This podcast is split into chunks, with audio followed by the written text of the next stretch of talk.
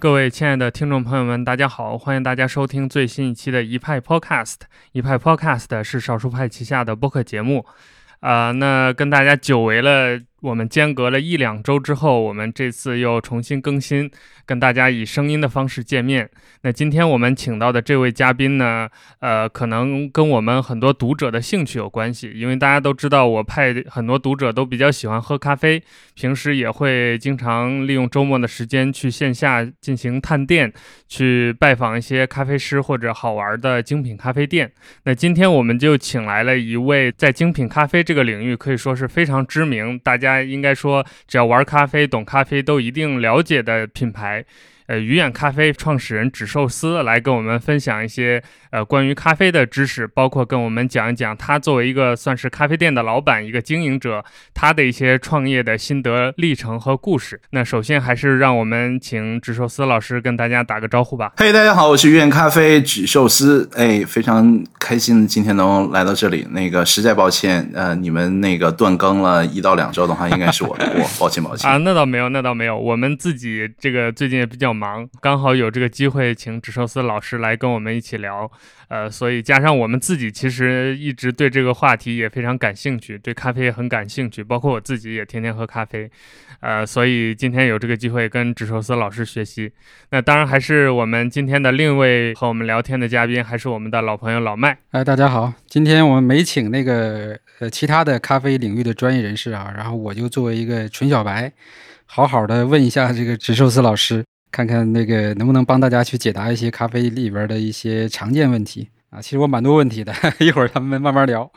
好啊，没问题。当然，我们肯定很多读者或者听众之前已经认识植寿司老师了，在微博上也有关注他。可能对于不了解植寿司老师的这些朋友们来说，对于他的微博的印象，感觉像一个数码博主或者一个科技博主。呃，但同时呢，他又有另外的身份，就是刚才我们介绍的，他也是一位咖啡的研究者。咖啡的爱好者，呃，那这两个身份其实我觉得融合在一起还是挺有意思的。那所以我想请纸寿司老师先自我介绍一下，包括也介绍一下你的品牌，包括你跟咖啡之间的故事，你是怎么从一个互联网企业的高管，慢慢的变成了一个咖啡店的老板的。呃，那个实际很简单，我我上呃我在西雅图读的高中和大学，然后读大学的时候呢，呃就反正业余时间也经营了一家非常小的一个窗口式的咖啡店，然后呃那个时候可能培养起来对咖啡的一个兴趣吧。然后大学毕业后的话，我去去加州了，然后那个加入一个一个消费类电子的一个品牌的公司。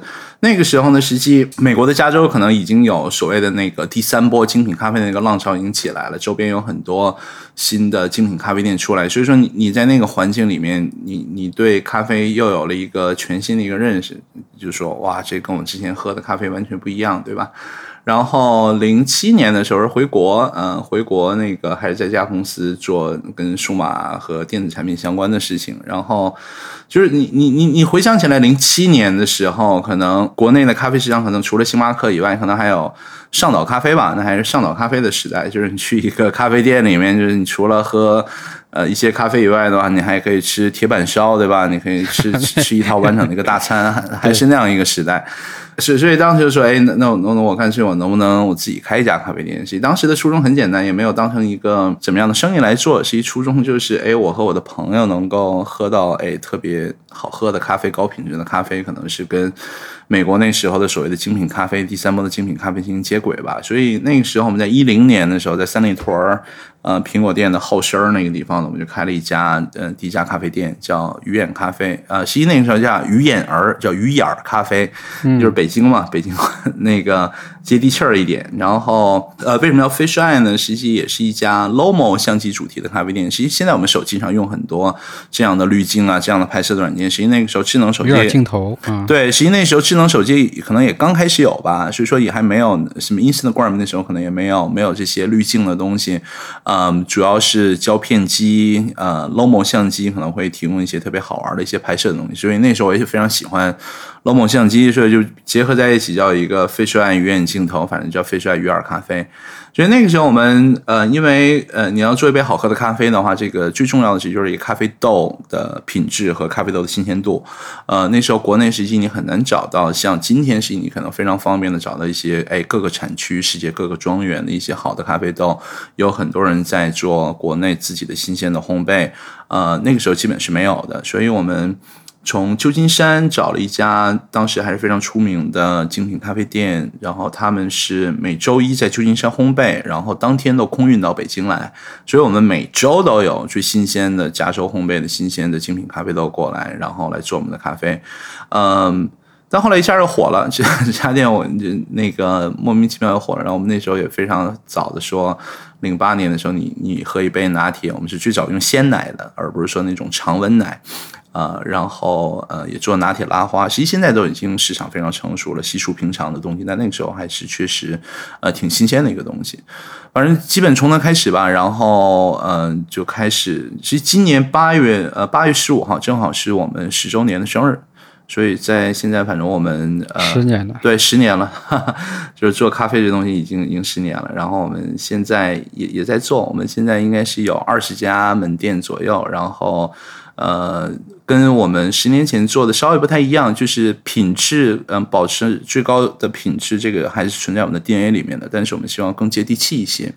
就是，呃，希望高频次消费的话呢，价格可能要打下来，是一种传统的精品咖啡四十块钱以上的这样一个价格，我们是一降到了二十到三十的一个价格带，甚至说更低。例如说冷萃咖啡，我们只卖十八元，自带杯减五元。所以，我现我相信，就是能够通过我们能够把一些品质还不错的好喝的咖啡，能够成为越来越多的人的一个日常的饮料吧，而不是说，哎，我想起来才去。偶尔去打个卡那样的一个体验，对，这是我们一个目前的情况。其实我们两家之间之前还有过一个交集，我不知道你知不知道那件事儿啊？对，TLC 是吧？在深圳是吧？对对对对，深圳那个酷佑的那个店里边，对吧？对对对，因为当时那个负责人还是挺有这个想法的，希望说做一个集这个体验、销售产品，又能够喝咖啡，然后又有这个。呃，叫什么科技内容的这么一个综合综合体，就把你们也从那边从北京引进到这个店里嘛，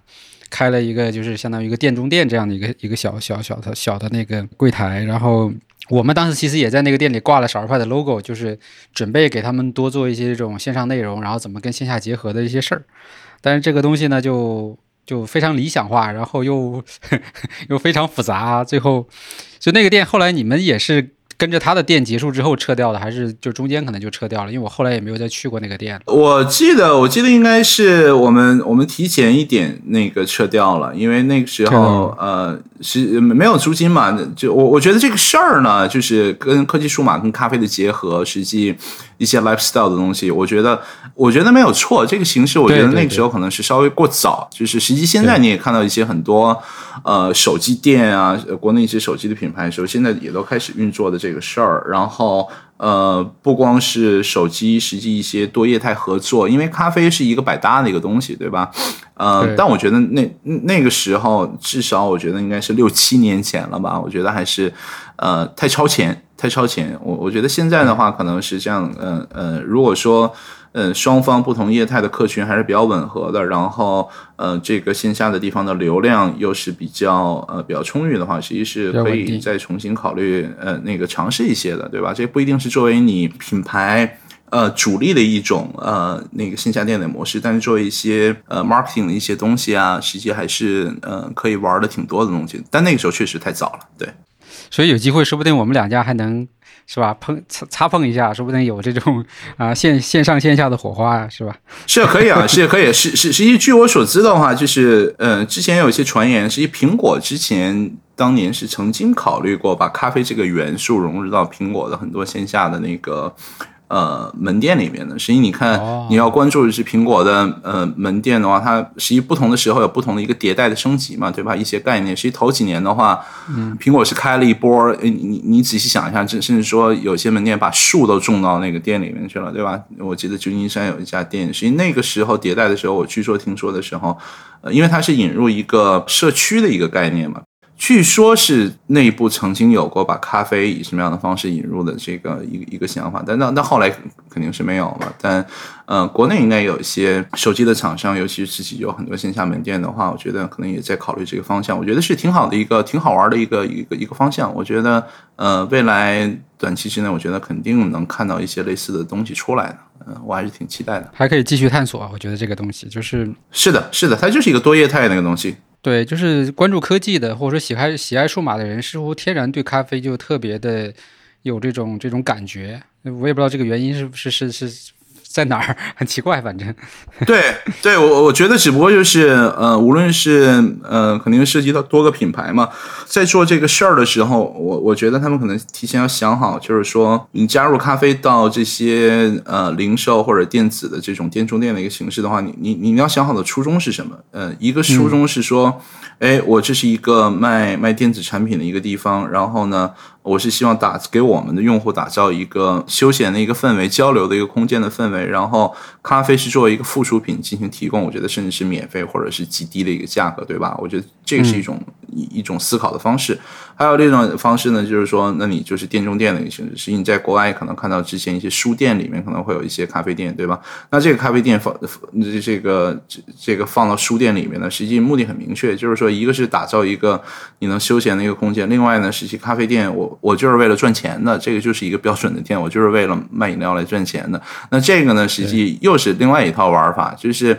在做这个事儿的时候呢，我我觉得就是不能把事情想的就是非常简单、非常美好，呃。前提呢，就是没错，没错，对，这这这两种业态虽然都放在那儿，但是你最终的目的是要实现一个什么样的目的？这个提前要想好，因为这个想好了以后，就直接决定下来你的营销、平常的经营或者产品的设计，甚至价格啊，是一个什么样一个打法？嗯，想好了才能做得更更明白一些。对，这我的这是我对这件事儿的一些看法。我们原来其实最初的时候有过这种想法，其实也很早，那时候觉得就是说，假如说我们做一个这种少儿派的线下店的话，那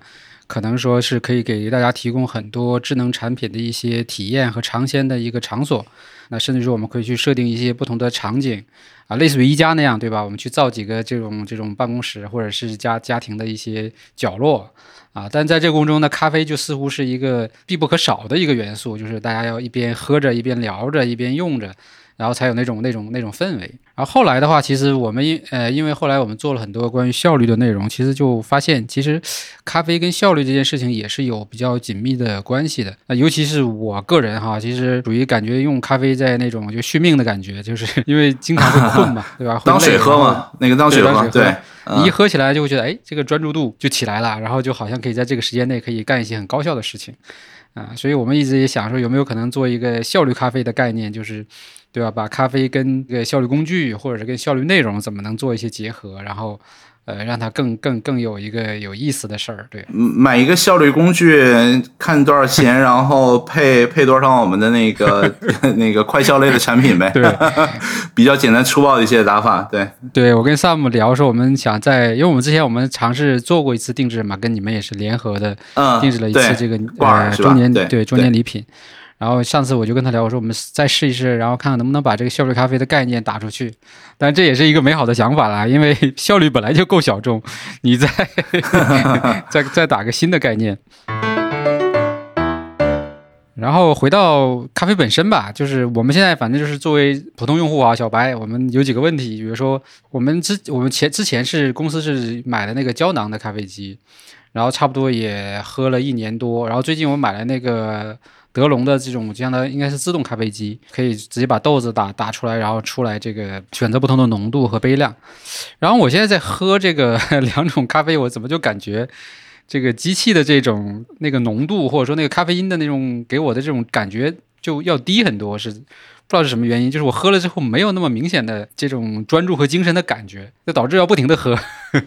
这个有没有什么道理？是心理作用吗？这件事儿如果说呃详细聊，还其实是挺长的一个话题，就是因为你你要涉及到呃家用和办公室用的咖啡机和呃商用的咖啡机区别，然后还有是你去咖啡店里面一些所谓的饮品怎么做出来，跟家里面一些咖啡的饮品怎么做出来，实际然后包括用料，实际都是挺复杂。但是我觉得就是最嗯呃几点吧。首首先就假如说我们做的都是黑咖啡的话，就是黑咖啡基本有两种嘛，一种就是所谓的我们叫意式意式浓缩类的那个黑咖啡。其实我们去咖啡店里面喝呢，就是所谓的那个喝的最多的美式咖啡，实际它也是意式咖啡的一种。说白了就是 espresso 那个加水嘛，对吧？这个就是美式咖啡。那 espresso 怎么做出来呢？意式浓缩怎么做出来？实际呢就是把呃咖啡豆研磨的非常非常细，就是然后你放到咖啡手柄里面。意式咖啡机的原理实际呢，呃，你看起来外面非常非常 fancy 的东西，实际里面就是很简单的一个原理，就是它有锅炉。呃，高端一点机是有两个锅炉，一个锅炉呢是对你你萃取的这个热水，对吧？首先要加热，然后另外呢是加压，对吧？它是以一定的帕数的这种那个气压出来，然后呢，呃，这个热水呢快速通过你已经压缩出来这个咖啡粉饼，然后把咖啡里面的那个物质萃取出来，呃，基本萃取的时间也就是三十秒左右的时间。呃，那是因为我们知道，咖啡因是无色无味的，它是溶于水的。那实际我们咖啡因这个萃取的过程中，除了咖啡本身的这些香气啊、这些固体的一些物质以外的话，咖啡因就是通过水的这个流动和和和压力的一些原因，还有温度的原因，呃，从咖啡粉里面和咖啡豆里面给萃取到这个液体中来。那这个时间实际是跟时间成一个呃，当然它有很多 factor 了，但时间是一个最大的一个 factor，就是时间越长，咖啡因出来的越。越多，实际浓缩咖啡在这么多很多，例如说你做一些手冲，甚至说尤其是法压相比，或者是冷萃相比，它的咖啡因含量实际是最低的，因为它只有三十秒左右的一个接触水的时间。当然，这个高压和呃热量它会加快一些这个这个指数，但是但确实是它只有三十秒接触的时间，所以它的咖啡因含量确实最少的。所以说你去咖啡店里面的话，如果说咖啡因最高的可能是冷萃吧。呃，或者是假如说你用做法压壶的方式，可能要放到那儿可能要几分钟的时间，实际那种的方式的咖啡因的含量可能会更更高一些。哦，但你刚才提到说胶囊，对吧？胶囊呢，呃，胶囊市市面上是有两大类，一种是可能是雀巢的，雀巢的，对对，雀巢呢可能是更多的是模拟那种意式的它那种样风格，是一定的压力萃取出来。呃，这个呢，就是不是说这个东西是好是坏，我觉得就是一个不同的风格，嗯。它的压力呢和那个水温的实际完全达不到说那种传统的意式半自动咖啡机的那样一个效果，所以我个人感觉的就是，呃，雀巢的胶囊很多，我家里面也有，就方便的时候我也喝，有些口味我也是非常非常喜欢的。但个人的感觉整体来讲，我这这这完全个人的观点啊，就是它有点，你又说不上它是低滤式的。你又说不上它是完全意识的，是介于中间的，它那样一个一个感觉的。当然，这是我我完全个人的观点。那还有另外一种呢，一大市面上就是市场上有一大类的话，实际是呃美国的一个公司叫 Keurig，呃 Keurig 出的叫 K Cup，就是 K 杯嘛。呃，K 杯这个东西呢，实际它也是胶囊的原理，但是它的胶囊会更大一些。然后它主要做的呢，就是说它出杯量更多，其实它的口感是更接近于我们所谓传统的手冲低滤或者是这种传统的黑咖啡。呃，所以你要是单论黑咖啡的话，K cup 可能会更好一些。那从这个胶囊的。平台上来讲的话，K Cup 在国内实际没有怎么在推，它在北美比较流行。它它实际是一个开放式的平台，实际很多各种各样的咖啡的品牌，包括星巴克，包括应该之前可能还有一些精品咖啡的品牌，呃，包括 Peace 皮耶咖啡都在这个平台上给 K Cup 出自己的胶囊。所以说，你买一台胶囊 K Cup 这个机器的话，你是各种各样的品牌东西都可以做，甚至说还有做做汤的，热那个热巧克力的都可以在这平台上做。它的胶囊更大一些，储备量更大一些，用它专用的一种胶囊机了。有点像那个不同的喷墨打印机，你你要用自己品牌的墨盒嘛？但墨盒有些时候可能是一个开放的平台，有第三方授权的，怎么怎么样的一个东西。嗯。呃，我我个人感觉雀巢的胶囊这这个机器呢，可能是我觉得在我个人感觉在亚洲和欧洲可能更流行一些。呃，北美的市场是 K cup 可能更多一些。呃，但但是 K cup 在国内没有怎么推，所以说你只能海淘一些，然后你这个胶囊的选择上可能也不是特别多。嗯。这个是我的感觉的，当然这非常非常方便。另外您说的那个，你买了一台那个自动机吧，是德龙的是吗？还是对德龙的？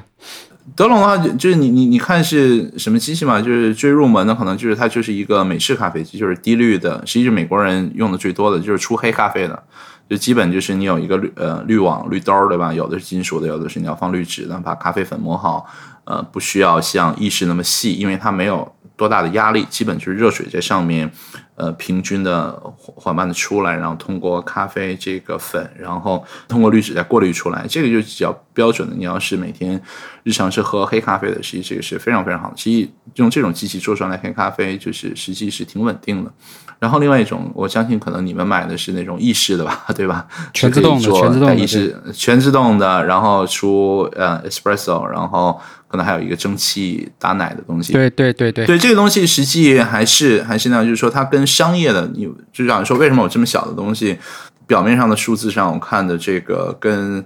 我这种大型的，好像好几万块钱在店里面用的东西，从数字没什么对，尤其谈这个就是气压的压力啊，对吧？锅炉的压力这些东西都都差不多嘛，但为什么喝起来东西又不太一样？呃，我觉得几点就是，就简单来说吧。首先，咖啡的研磨也那也是非常重要的，就是研磨的平均不平均。呃呃，商业的话可能会用嗯。嗯，很好的这种商业的那个意式研磨机，就是除了稳定、不发热、不产生静电，就是非常非常均匀。对它那个研磨机，商业的是分开的，是吧？对对，所以说你看到这种半就这种店内就家用的这样的话，它肯定是。呃，内置的嘛，它的磨盘的材质啊，磨盘的结构是一嗯都是不一样的，就是你很难就精益求精这这样的事情。呃，另外呢，就是它里面的锅炉比较小嘛，实际锅炉的结构实际跟商业机的结构也是完全不一样的，这种加热啊，这这些东西，就是嗯呃，归根到底就就来说的话，你哪怕是用同样的咖啡豆和可咖啡的牛奶，嗯，不同的这种方式做出来的。呃呃，你只能说口感是不一样，你不能说品味口味是不是哪个好哪个坏，因为每个人不同的口味都不一样。你只能说口感上是不太可能两个平台两种不一样的咖啡机做出来的东西都是一样的，这个是呃不太不太现实。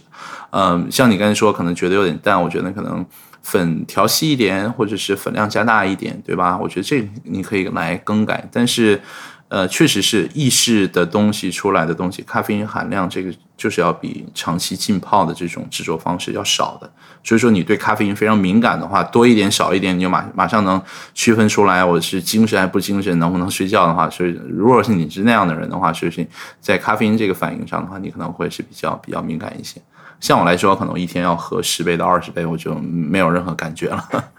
刚才指寿司老师说到这点，其实挺有意思的，就是，呃，咖啡越苦，浓度越高，反而它的可能咖啡因含量越低，这个跟我们的直觉刚好是相悖的。就一般，因为我们常喝咖啡的，大家都比较熟悉，就 espresso 相对而言是最苦的。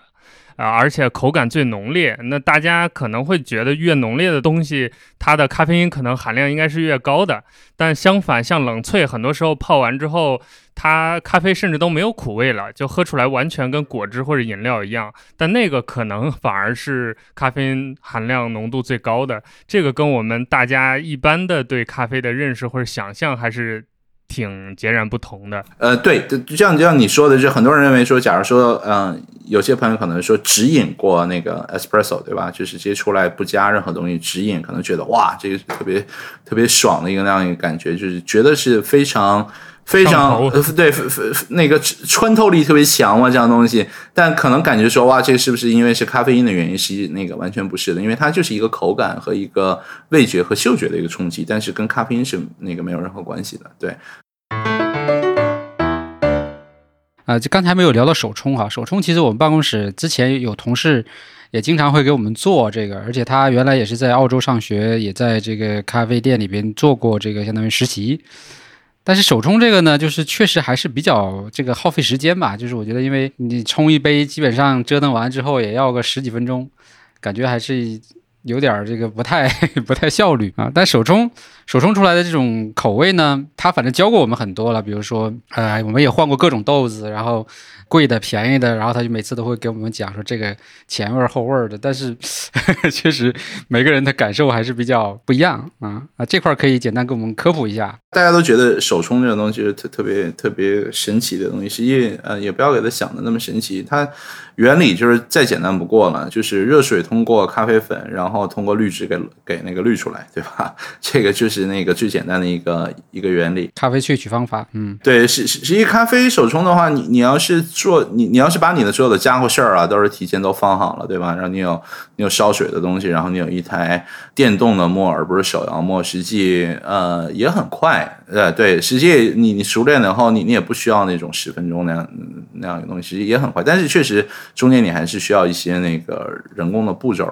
手冲这东西，其实我们很多人认为这是一个基本，大部分的消费者接触手冲可能都是属于这个第三波精品咖啡从欧美那边来传过来的。确实，因为手冲它是还原咖啡的最根本嘛，就是你把那些所有的干扰的因素都去掉，是最好的，呃，最直观的体验。单品我们叫单品豆，就是单一产区某一个国家、某一个庄园、某一个树种，这个咖啡豆的树种、这个品种所带来的一些地域的一些特色，就最直观的那个它一种方式，所以说是非常非常流行。一些精品咖啡店呢，实际这么多年一直都非常推崇，但实际手中的东西不是什么新的东西，实际。呃，大家如果有机会等疫情结束的时候再去 日本去玩的话，如果去神户在吃烤这个神户牛排的那个那个之外的话，实际在呃日本的第一档咖啡品牌 UCC，实际在神户有一个非常非常有特色的咖啡博物馆，你可以去看一下。呃，其中我上次去的时候看到一个非常呃，就是把 UCC 这么多年从可能它应该有一百多年历史了吧，这么多年从第一个印刷的一个广告到电视广告，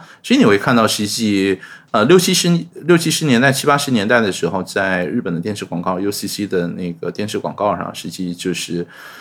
画面上就是一个呃穿着和服的非常漂亮的一个日本呃家庭的美女在在家里面那个在做手冲，所以这东西其实挺长时间的历史了。可能你要问到说，哎，市面上你可能看到了各种各样的手法，对吧？就是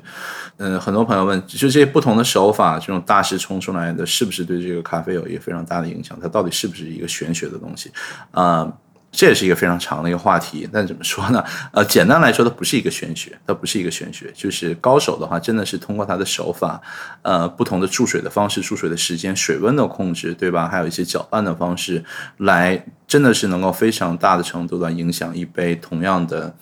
呃，咖啡，咖啡的口味，不同人不同人做出来的口味，确实对口味有非常大的一个影响，对吧？这个就是你炒菜也一样，对吧？就是你我颠大勺的手法和我这个这个这个是炒的这种手法，加热的这这个手法的话，对你同样的食材的话，肯定是有一些口味的影响，这是毫无疑问的。这这是第一点。但是第二点呢，就是。你作为一个初学者，就是你对，因为这些咖啡师专业的属于一种大神级的咖啡师，通过不同的手法对不同的咖啡做出来不同的味道来控制来讲呢，这是经过非常非常时间的一个一个训练，呃，但是呢，更多的是不是这种动作的一种简单的重复，对吧？有些时候你可以看的这种动作你做的也是一样的，但是味道就不一样，而是说这些咖啡师这么多年从原产地从咖啡的树种。呃，就开始了解这些系统的知识，对吧？他知道这些我用的这些食材是一个什么样的特性，在不同的烘焙的方式下，应该用什么样最适合它的方式把这个东西冲出来。就哪怕就有些时候，你用一个世界首冲冠军的一个手法，你模仿的都已经是完全一样，但是呢，你对你的豆子用的不了解，对吧？可能说对你的水质不了解，这些东西你不懂的话。你你可能也做不出来像人家那样一个味道，这是很简单的一个一个道理。那对初学者的那个建议呢？我的个人建议就是说，第一，呃，这是一个非常好的让你非常了解、直观的了解不同咖啡产地、不同咖啡树种一些不同特性的，呃，一个最好的办法，呃，也是培养你兴趣的一个最好办法。就说白了，无论是你是器材控还是什么理论控，这是让你入坑的一个最简单的一个最直观的一个方式，呃，但是呢，对初学者来讲的话，我觉得你没有必要过多的纠结于那些高深的，甚至说稍微有点玄学的东西。你就是给它当成一个实验一样，就是用最简单、最舒服的方式。然后你多做了几杯以后，你可以冲得快一点，冲得慢一点。当然，你可以按照一些基础的一些这样手冲的手法，你不能大变嘛，对吧？就是变化特别大。呃，然后你会感觉一下，就是你还是感觉不同的口味的一些差别，然后呢，你才可以逐渐的说，哎，尝试不同人的手法，然后多看一些理论，这是一个就是一个兴趣的培养，就是一个循序渐进的一个过程。因为绝大部分的消费者毕竟不是以这个为生的，对吧？我不是说我要开一家咖啡店，我就是要做最牛逼的手冲咖啡，也不是说，哎，我要我要准备个一年，我要去打比赛，就是自己喝咖啡，所以不要把这事情当得太严肃，就是玩嘛。呃，所以这是我的一个一个观点，就是当你入门以后，你确实对这东西喜欢，你每天真的是有那么一段时间的话，你愿意腾出来好好的做一杯咖啡的话，你这时候可以去看一些网上一些呃手冲咖啡的一些一些冲煮的一些方式啊，看，因为咖啡圈里面这些咖啡师实际都是非常呃。单纯的，他们这些手法都是公开的，他们也特别愿意通过录制网上视频的方式跟大家来分享。那你就去模仿嘛，模仿多了的话，说不定你就已经成为一个大师了。基本就是这样一个态度，我觉得有一点修身养性的感觉，是吧？倒也不是了，倒也不是。我我觉得觉得就是不要给这些东西觉得特别高深神秘，多么高贵啊！对，这这神秘化的东西，它它。它从本质上跟你跟你冲奶粉、冲麦乳精没有任何区别，就是你你喜欢这东西，你就你就去玩吧。然后入门的设备，实际甚至说两三百块钱就可以买一套挺好的一个那个入门的设备，对吧？当然，未来以后你可以添各种各样就是坑爹的这种 器材的东西，但是那个是后话了。对。那挂耳是不是属于手冲的一种延延伸？衍生品类吗？呃，挂耳的原理就是跟那个手冲其实是一模一样的嘛，只不过就是它做的更更方便一些嘛。咖啡粉你不用磨了，然后直接打开，你也不用找滤纸了。它那包装本身那个滤那个滤纸那件儿不知道，所以这东西肯肯定也是日本人发明的嘛。就是挂耳的东西是一些日本人发明的，然后被我国台湾人民发扬光大了，对吧？这个更大众化一些了。然后呃。实际在中国，呃，很多做咖啡的，就各种各样的品牌，实际这些东西也是作为，呃，快消类产品的一个标配，因为它就是包材都是统一的嘛，这个都都是标准的，然后，呃，也没有什么过多的门槛儿，所以说也这样，也因为非常灵活，所以说也可以，呃，让不同家的咖啡店或者做烘焙的，无论是。嗯，大型的还是小型的，都有机会用这种非常平易近人的方式，让呃更多人体验自己咖啡的特点。对我感觉挂耳咖啡还是一个挺好的发明，就它兼具了手冲的口味。同时又有比如速溶咖啡的那种便利、简单的冲煮的方式，它也不需要像手冲那样从头到尾要来一遍，它甚至拿一个随便一个什么水壶就可以冲，但同时喝到的口味又大概能还原七八分那个手冲的口感，所以我感觉这个还是挺适合上班族啊，或者是学生，就是开课前、上班前来一杯的这个东西。对，但这东西呢，就是呃，单从根本上这个步骤的话，实际你从手冲相比的话，实际你也没有，你也没有减少，只不过就是把这个更更方便。你还你还是要烧热水，对吧？你还要去拿烧水壶，烧水壶呢，为了方便一些的是，你还要找一个尖嘴壶，对吧？然后。你还要找杯子，你还要挂上去，然后你你你你在冲的这个过程中呢，不是说，呃，我我倒水完之后呢，我就可以干其他事儿，知道？你也是一个不停的一个不间断的一个少量注水的一个这个过程，所以说你在做的那个两三分钟的时候，是你你要非常专注，你要你要坐在那儿，所以，呃。呃，确实是跟你你正常做手冲的话是一个非常大的一个便捷的提升，但是我个人感觉啊，就是我非常喜欢挂耳，就非常方便。但是呢，你要想象，就是对万千小白来讲的话，这东西它也不是一个终极的解决方案，它也不是。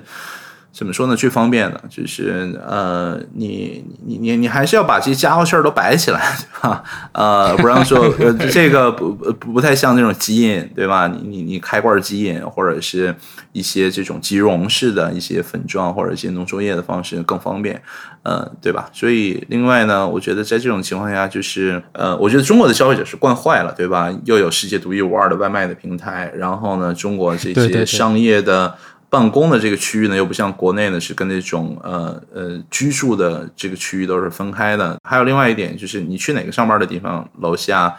走个五分钟范围之内，没有好几家便利店的，对吧？所以中国的消费者，我觉得是最被宠的、最被惯坏的。然后另外一个角度来讲，就是中国的消费者他也是最懒的。所以呃，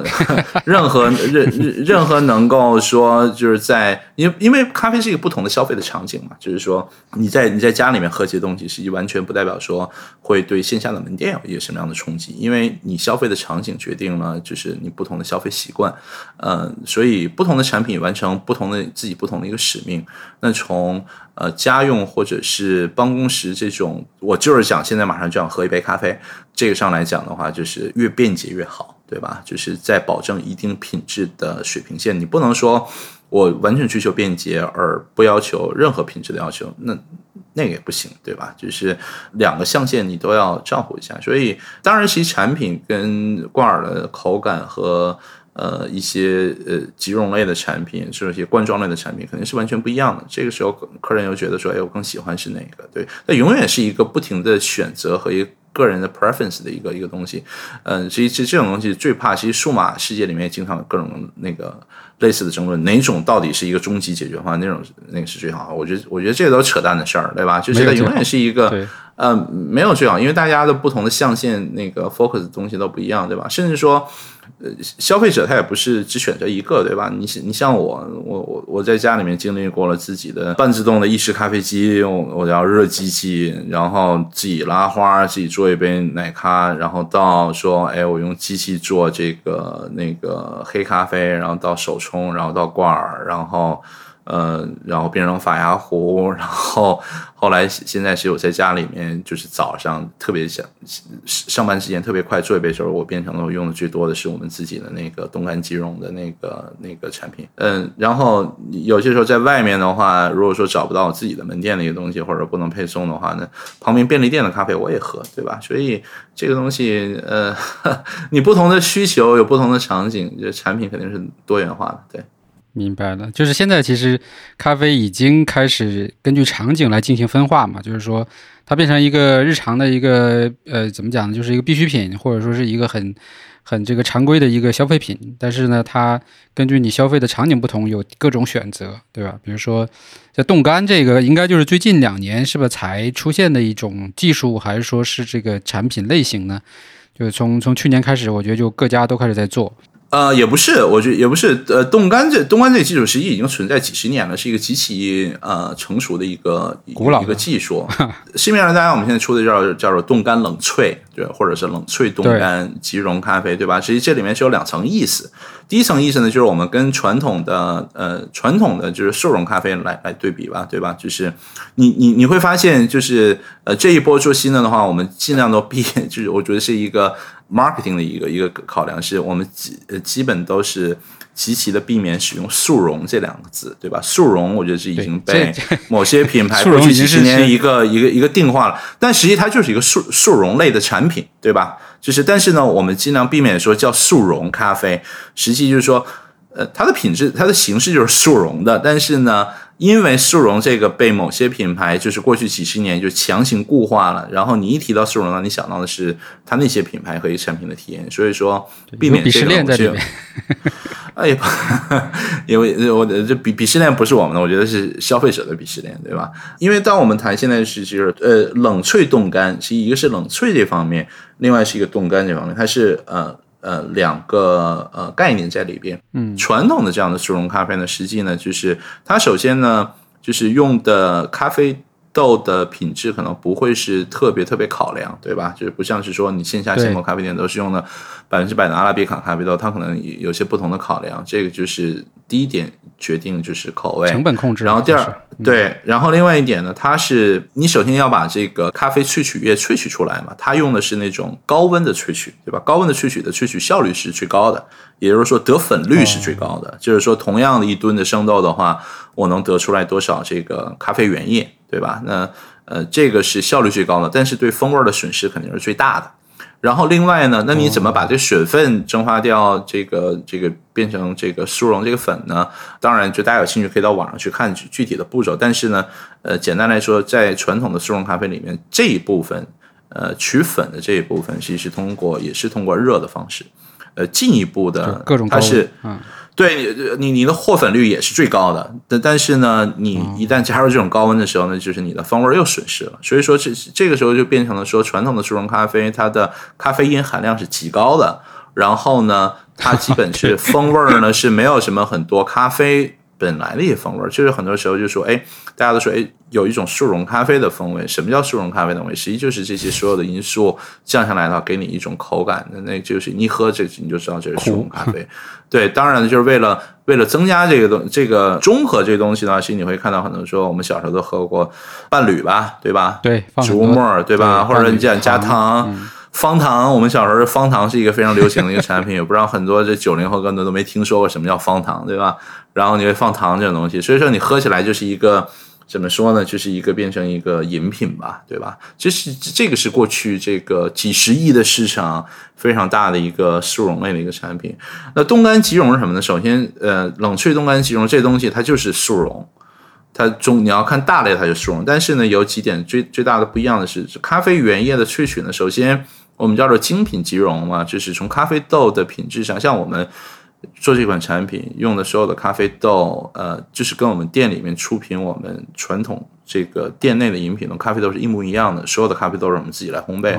所以这一点的话是那个首先的品质比较高，另外一点呢是。呃，原液的萃取呢，我们是采用冷萃的方式，就是完全是不用高温那个这样的方式。冷萃首先，就我们为什么觉得冷萃咖啡好喝，就是一个低温萃取的这个过程嘛，所以它是对风味儿是一个最大的一个提升。但是呢，它的出浓缩液的量实际是没有那种热的要高的，对吧？这个它的成本它它会提升。然后另外一个呢，就是说你你去除水分这个过程，这个实际就是冻干的过程。冻干的过程，成粉过程。对，呃，冻干的过程呢，实际是在呃，你你想象一下，它是在一个真空的环境里面，真空的环境里边的话，实际又用零下五十一度的那个温度，这样的话，实际就可以把那个水分给那个干掉。你想象一下，你在一个极冷的一个真空的环境内，就是。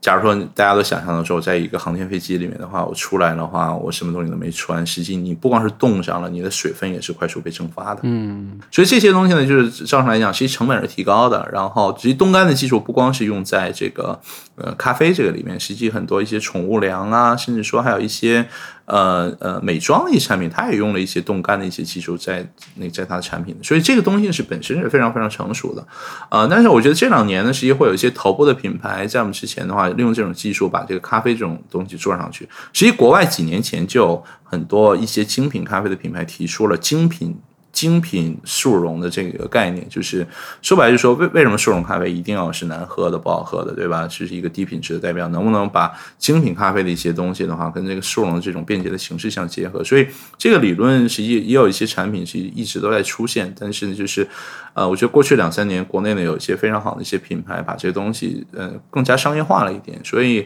呃，对，那那以我们的态度来讲的话，就是。呃，当你谈到精品咖啡、高品质咖啡的时候，不应该把这几个概念限制于某种制作咖啡的形式，对吧？我觉得这是一个，呃，精品咖啡的理念就是，呃，能够溯源嘛，就是尊重产地，把这个更好的品质用严格的这种呃标准和手段。呃呃呃，贡献给大家嘛？我觉得你不应该拘泥于形式，无论是即溶的形式，还是店内的形式，还是自己手冲的形式，还是意式的形式，它只是展现这些东西的一个手段而已。呃，所以呃，我们觉得这这这东西也非常有意义。我觉得是希望更多的品牌也参与到这这里面。所以说，我们是也花了半年多的时间的话来做这个事儿。我们比较坚持的是，还是用我们自己。自己烘焙厂烘焙的咖啡豆来作为基底，然后我们也坚持说，一个初衷不光要好喝，另外呢，这一款产品也要尽量的去还原。我们线下店内的饮品，我们希望还原度是极高的，而不是说从代工厂选出几十种口味里面选一个，哎，我就要这个口味，把我的牌子去贴上去，或者是说从一些东南亚的一些大型的咖啡厂里面进一些成吨的进一些，是不是冻干冷萃都很难说的一些东西，在国内进行分装，以廉价的方式换一个概念，我觉得这个东西是我们一定要抵制的，抵制的。但是因为这是关系到我们的牌子，关系到我们的。名 名声对吧？我们出的任何的东的产品体验都应该是比较类似的，所以这个是我们比较坚持的东西。对，然后呃，但但我觉得就是呃，冻干这种东西，我觉得它也是呃，这个市场阶段是比较适合的一款产品，对吧？中国的消费的咖啡的消费的量的话，可能会跟韩国。之前的成长曲线会非常像，真的是韩国，真的是，嗯 韩国跟中国非常像，就是你像美国、日本、欧洲，他们是有一百多年喝咖啡的历史了。韩国跟中国真的都是从速溶咖啡跳入到了星巴克的一个时代，对吧？那韩国的咖啡的人均饮用量是从零八年开始，也是经过四年到五年，每年都是几倍的一个疯狂的增长之后，达到了一个每年二十到三十一个增长。从零八年，呃，人均线下现磨咖啡十二到十五杯的一个量。达到了到二零一六年的时候，达到了三百七十多倍，所以说你看这个中间的一个增长是非常非常恐怖的。那呃，据我我我我觉得啊，中国实际从线下现磨，呃，从消费市场和个人消费能力和观念来讲呢，之前实际是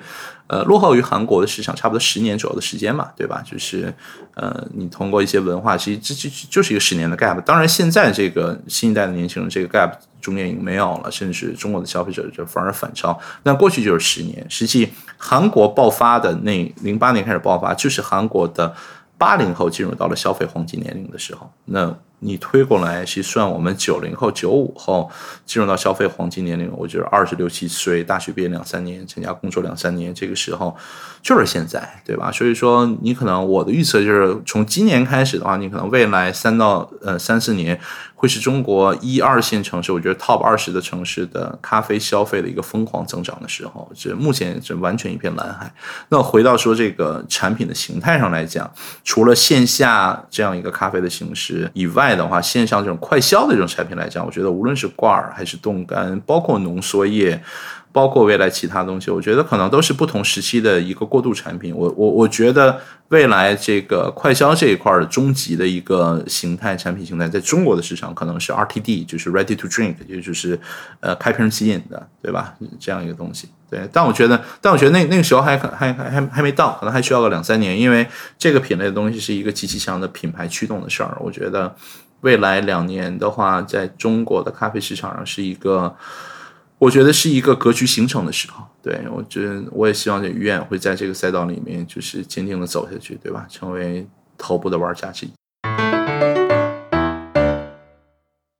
那刚好我们聊到这个咖啡行业的发展，那纸寿司你和你的团队也刚好做了整整十年吧，做这个咖啡这个事情。呃，其实我们都说很多人都有一个开咖啡店的梦想嘛，就是。特别是比如文艺青年，就是会把开咖啡店当做跟自己气质的一种关联。包括很多喜欢科技的朋友，或者喜欢喝咖啡的朋友，他喝着喝着自己就想当老板，就想开店。那能不能给这些朋友一些比较实际的建议？就是在你看来，一方面面对着中国可能还有很很大潜力、很广阔的这个咖啡市场，那另外一方面就是面对着很多实际的经营的问题，选地段、成本、人工、培训等等。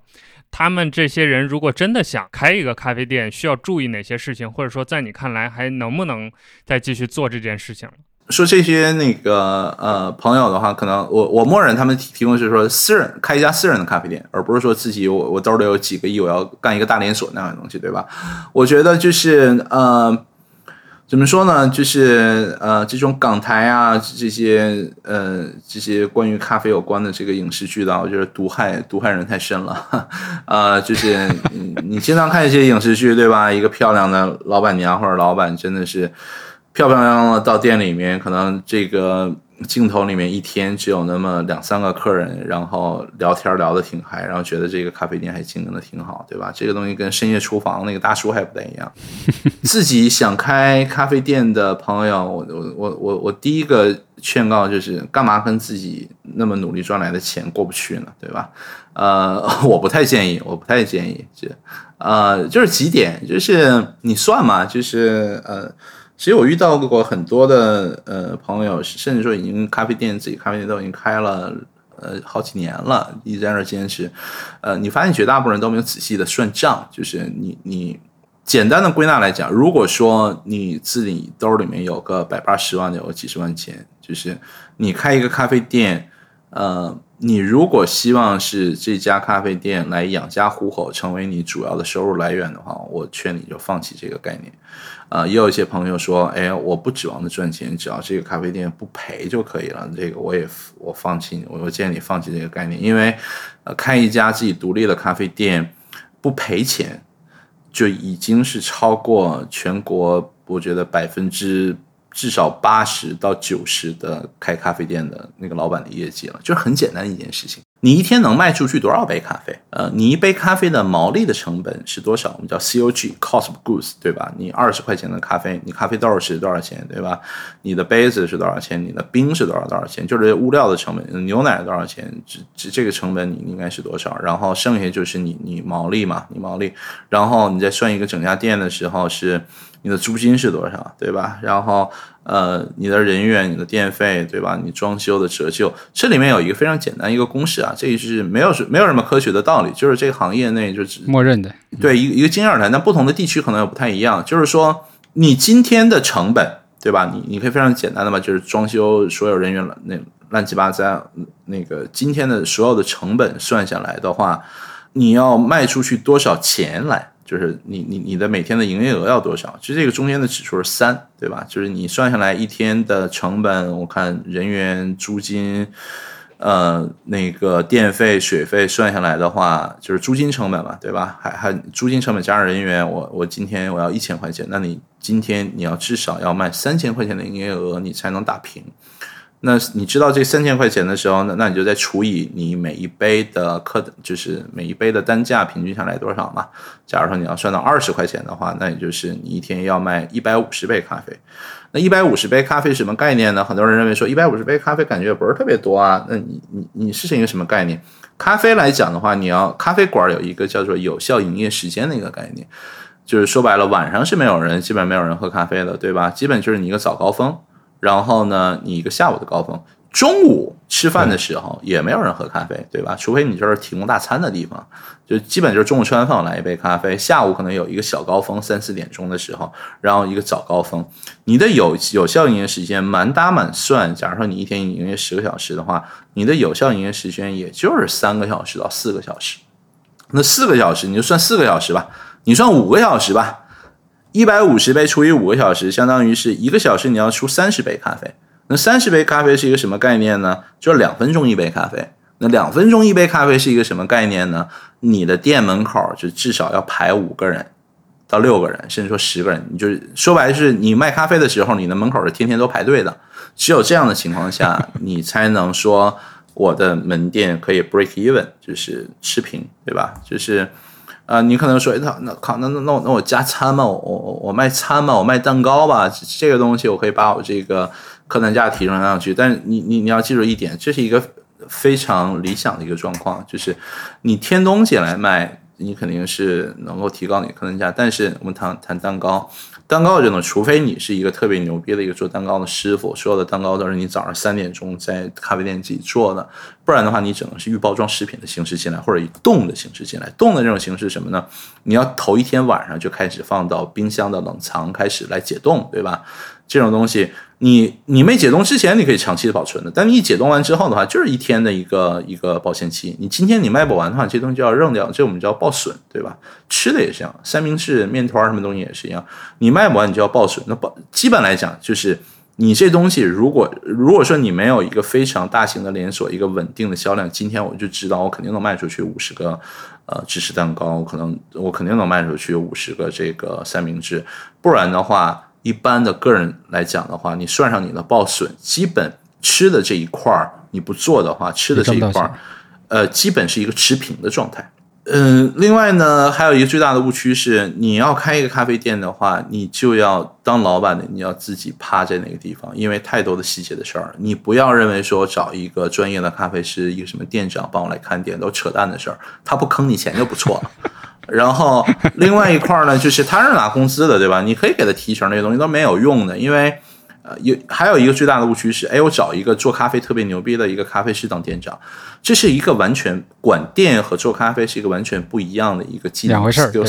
两回事儿。你可以非常，如果说你非常非常幸运，对吧？真的是好像是陨石砸到你脑袋上一个幸运，这个人具备所有的这样一个一个条件的话，但基本就是你你你遇不到这样的人。那你遇到这样的人，那那样的人为什么还在你这儿打工呢？他早就自自己去开店，不自己做。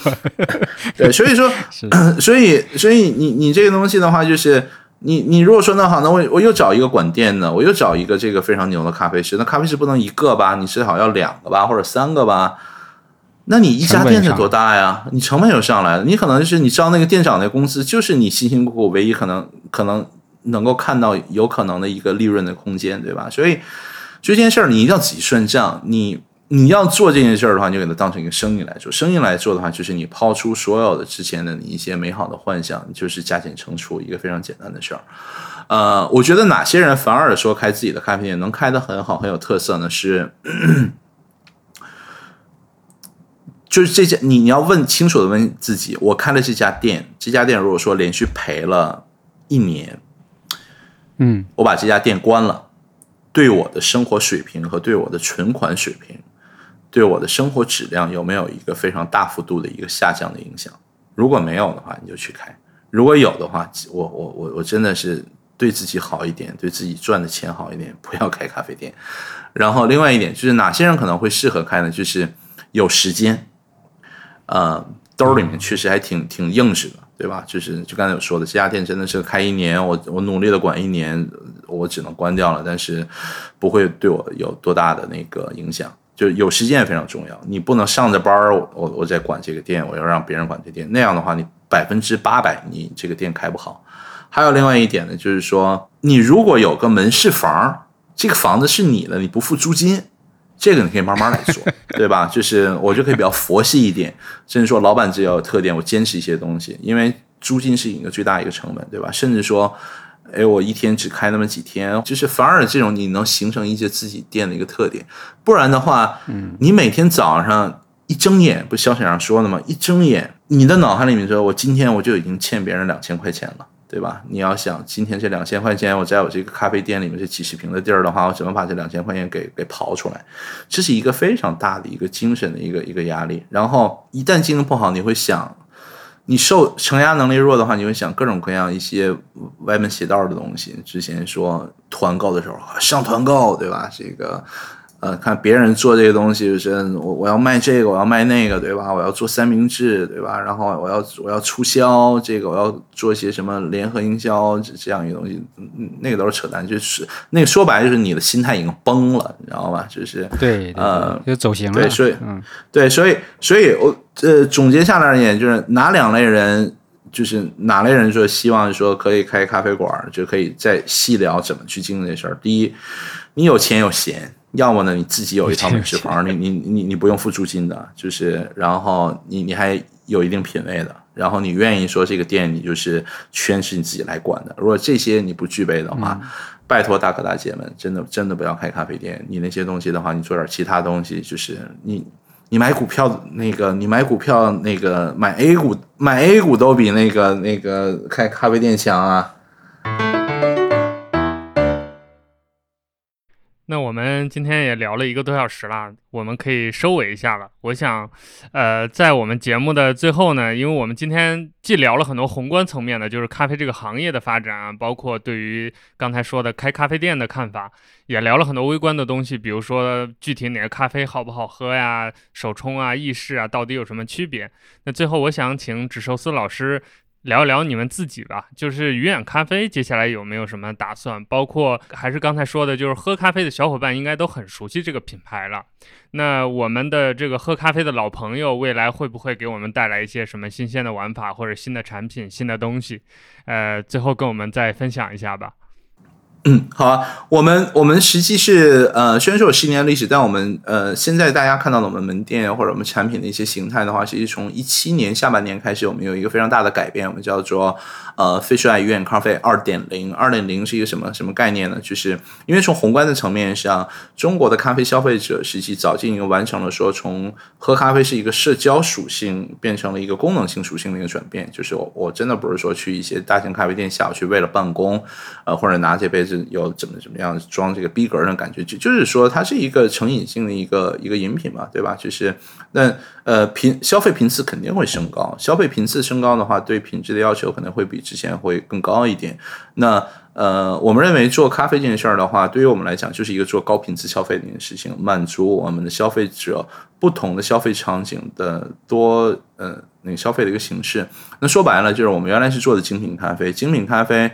呃，一个是品质，这个是呃最重要的，没得说。但是精品咖啡另外一层意义就是说，可能是对你去店里的效率可能会比较低一点，可能要等的时间比较长场景比较窄。呃，对，然后并且呢，就是说白了，价格可能也会贵贵一点，可能是要四十往上嘛，对对吧？星巴克三十到四十这些价格，但是呢，精品咖啡可能四十往上。那说白了就是，大家白领的话，呃，每个月赚多少钱，兜里面可支配买咖啡的钱多少，就那么多，对吧？实际挺少的，挺可怜的。你要满足这种高频次消费的，你要提供提高效率，然后说白了，你要更亲民，把这价格打下来。那我们在坚持品质的同时的话，实际是我们去掉了一些形而上学的一些东西，比如说菜单的特别复杂，杯子各种各样的型号，就是我们把能省的东西，在不影响品质的情况下，能省的东西都会省掉，主打自提外卖，小的店面减提高效率。那我们希望把价格再打到二十到三十，甚至更低。例如说，我们的冷萃咖啡只卖十八块钱，你要自带杯的话，我们还减五元。所以能想象一个十哦十三块钱喝一杯大杯的冷萃咖啡，你可能要去一些国际知名的连连锁品牌喝一杯。呃，完全没有我们好喝的冷萃咖啡，可能是现在的价格，我以为是三十八块只有瑞幸有这个价格。啊不不不不不不，我们这价格是就是非常合理的，因为我们自己做供应链，我们所有的咖啡豆都是我们自己来烘焙，对吧？所以说我们还是可以满足非常非常健康健康的毛利的。我们绝对不是做福利的，我们也没那个资本做福利。就是 第一呢，就是要把价格呢，就是一定做的非常非常亲民，然后品质高品质的东西，其实我们 DNA 里面的东西，这个是坚决不能变的一个红线。然后呢，同时呢又价格。呃，同时呢，我们又能保证一个非常健康的一个一个毛利，对吧？所以说，这也是支撑我们，嗯、我们现在是开到二十家，那我们实际我们希望到明呃明年呃明年初的话是达到一个六十家店的一个规模，然后到明年年底的话是达到一个一百家店的一个规模。实际我们就吃准了这二十到三十的一个价格带，提供一个我们希望建立新新建立一个新的一个 category 吧，就是不是商业咖啡，也不是精品咖啡，我们叫做平价精品，就更亲民一些。说白了，我不光希望你。呃，不光像网红店那样的话，你你过来打卡，打卡另外一层含义是我来了一次，可能是半年一年我都不会再来了，对吧？我希望你不来了，对对如果说你在我的周边上班的话，往返时间是在十分钟以内的话，其实跟便利蜂这种便利店是一个逻辑嘛，就是五百米范围之内。我希望你天天都来，我希望不光你早上一杯，我希望你下午来一杯。你可能早上路过的时候来一杯，然后下午通过小程序来订一杯我们的外卖给你送过去。然后我不希望给你有任何现其他消费场景去消耗其他品牌的一个一个一个理由，所以说你在家里面 fine，那个你想冻干即溶，你想罐儿，你想咖啡豆，还是未来其他什么产品，我们都有。这个本身我们就供应链自己做的，所以呃，希望爱我们的人更爱我们，然后呃，还没有爱过我们的人，通过一些呃呃。电商快销类的产品，呃，降低这个接触我们的门槛儿，然后也也爱上我们，我们会以十倍的爱还给你们的，这也是我想说的。所以最重要的问题是，深圳的店什么时候开？呃，深圳肯定会开，肯定会开。这个那个这这融资嘛，那个计划嘛，写全年那个计划嘛，这个呃肯定可以。但我我觉得那个非常有可能今年下半年吧，今年下半年最迟是那个下半年明年明年对明年 Q 二之前，我们肯定会进入到那个一些新的城市里面的，包括包括深圳，对，这是肯定了。对，疫情对对你们的整个计划影响大不大？呃，实际没有什么太大的影响，整体看下来比我预想中的要好得多。因为呃，相比重餐饮来讲的话，咖啡呃本身我们的百分之八十以上的疫情之前百分之我们百分之八十以上的订单本身就是自提和外卖，所以说我们客人的消费习惯就是自提和外卖，不是说那种堂食，因为我们店都比较小嘛，所以说呃不是说像一些中餐饮的品牌在疫情的期间为了做外卖要宁把之前。绝大部分是堂食的消费者的习惯，你要给它拧巴成为一个外卖的习惯，这个是很困难的，因为所以这个对我们来讲不存在这个拧过来消费习惯这个事儿。呃，另外呢，跟中餐饮来讲，就是呃，从恢复的复杂程度上来讲的话，我们也小很多。呃，你要吃饭来讲的话，你不可能天天都吃一家的饭，对吧？你要换着吃。但咖啡呢，它是一个品牌忠诚度极高的一个东西，就是你你天天都要喝，复购率极高。然后你喝惯一个牌子呢，不是说我天天都换的，我还是希望这个牌子。所以基本就是，然后我们又是基本是围绕着。呃，白领写字楼或者是有写字楼配套的商业地产来开的，就基本来讲，办公室的人回来上班了，我们的生意就恢复过来了。基本我们实习五月份的时候，我们就已经完全恢复过来了。六月份，呃，是有一个小的提升。七月份的话，我看跟往年的数据相比的话，可能还会有更大的一个提升。对，嗯，因为这跟跟纸寿司老师其实神交已久啊，之前微微博上有互粉，然后又因为线下店的事情，其实两个品牌有过一些碰撞，所以今天我觉得。又重新的学习了很多这个咖啡的知识，然后以及行业的一些一些理解吧。然后我觉得其实我们行业不同嘛，做内容和做做咖啡完全是两个行当，但是其实底层还是相通的，就是你怎么样用呃保持你的品质和原则的情况下，让更多的人能够去呃享受到这个服务，对吧？或者说是像我们一样，我们也希望更多人能够看到我们这些有价值的内容，帮助他们去提升改善。但是你不得不去做更多的新形式的探索，比如说从图文到视频，对吧？从从视频可能到线下，有很多很多的这些这些新的一些创新点吧。你要不断的去折腾，但是本质的东西，我觉得其实是还是看这个呃公司创始人的理念啊，或者说公司的一些核心的原则。我觉得至少鱼饵在这个层面上其实做的是非常的到位的。我们也这个觉得呃推荐大家多多的这个尝试和关注啊，因为。可能有很多的用户还不了解这背后的一些一些故事啊，或者说一些品牌的理念。我们后面也多做一些这个品牌互动啊，包括一些内容啊，对吧？你有空也写写这个 文章来来我们这边给大家做多做做科普啊，因为。这个呃，毕竟播客只是一个渠道嘛，我们还有很多的其他渠道都可以，呃，让大家能够去了解咖啡这件事儿。没问题，没问题。然后那个呃，我们节目之后呢，就我们也也也拿出来一些我们好玩的一些小东西，然后呃，这个老麦看看能不能抽奖啊，对吧？然后如果你要觉得远咖啡品。喝了东西你要觉得不好的话，也欢迎到微博来骂我。就骂我的时候，尽量私信骂我，不要公开骂我。好吧，好，谢谢大家。嗯，那最后再一次谢谢直寿司老师参加我们这期节目的录制，也帮我们科普了很多关于咖啡的小知识。也欢迎还有在观望或者说还在了解咖啡的这些朋友，可以尝试试一下。啊，不管是喝一下我们今天提到的什么美式啊、意式啊，还是说自己入入坑搞一个挂耳、搞一个手冲试一试，其实这个精品咖啡这个领域确实是非常有意思的，它有很多味味道的变化，还有很多体验上的非常神奇的东西。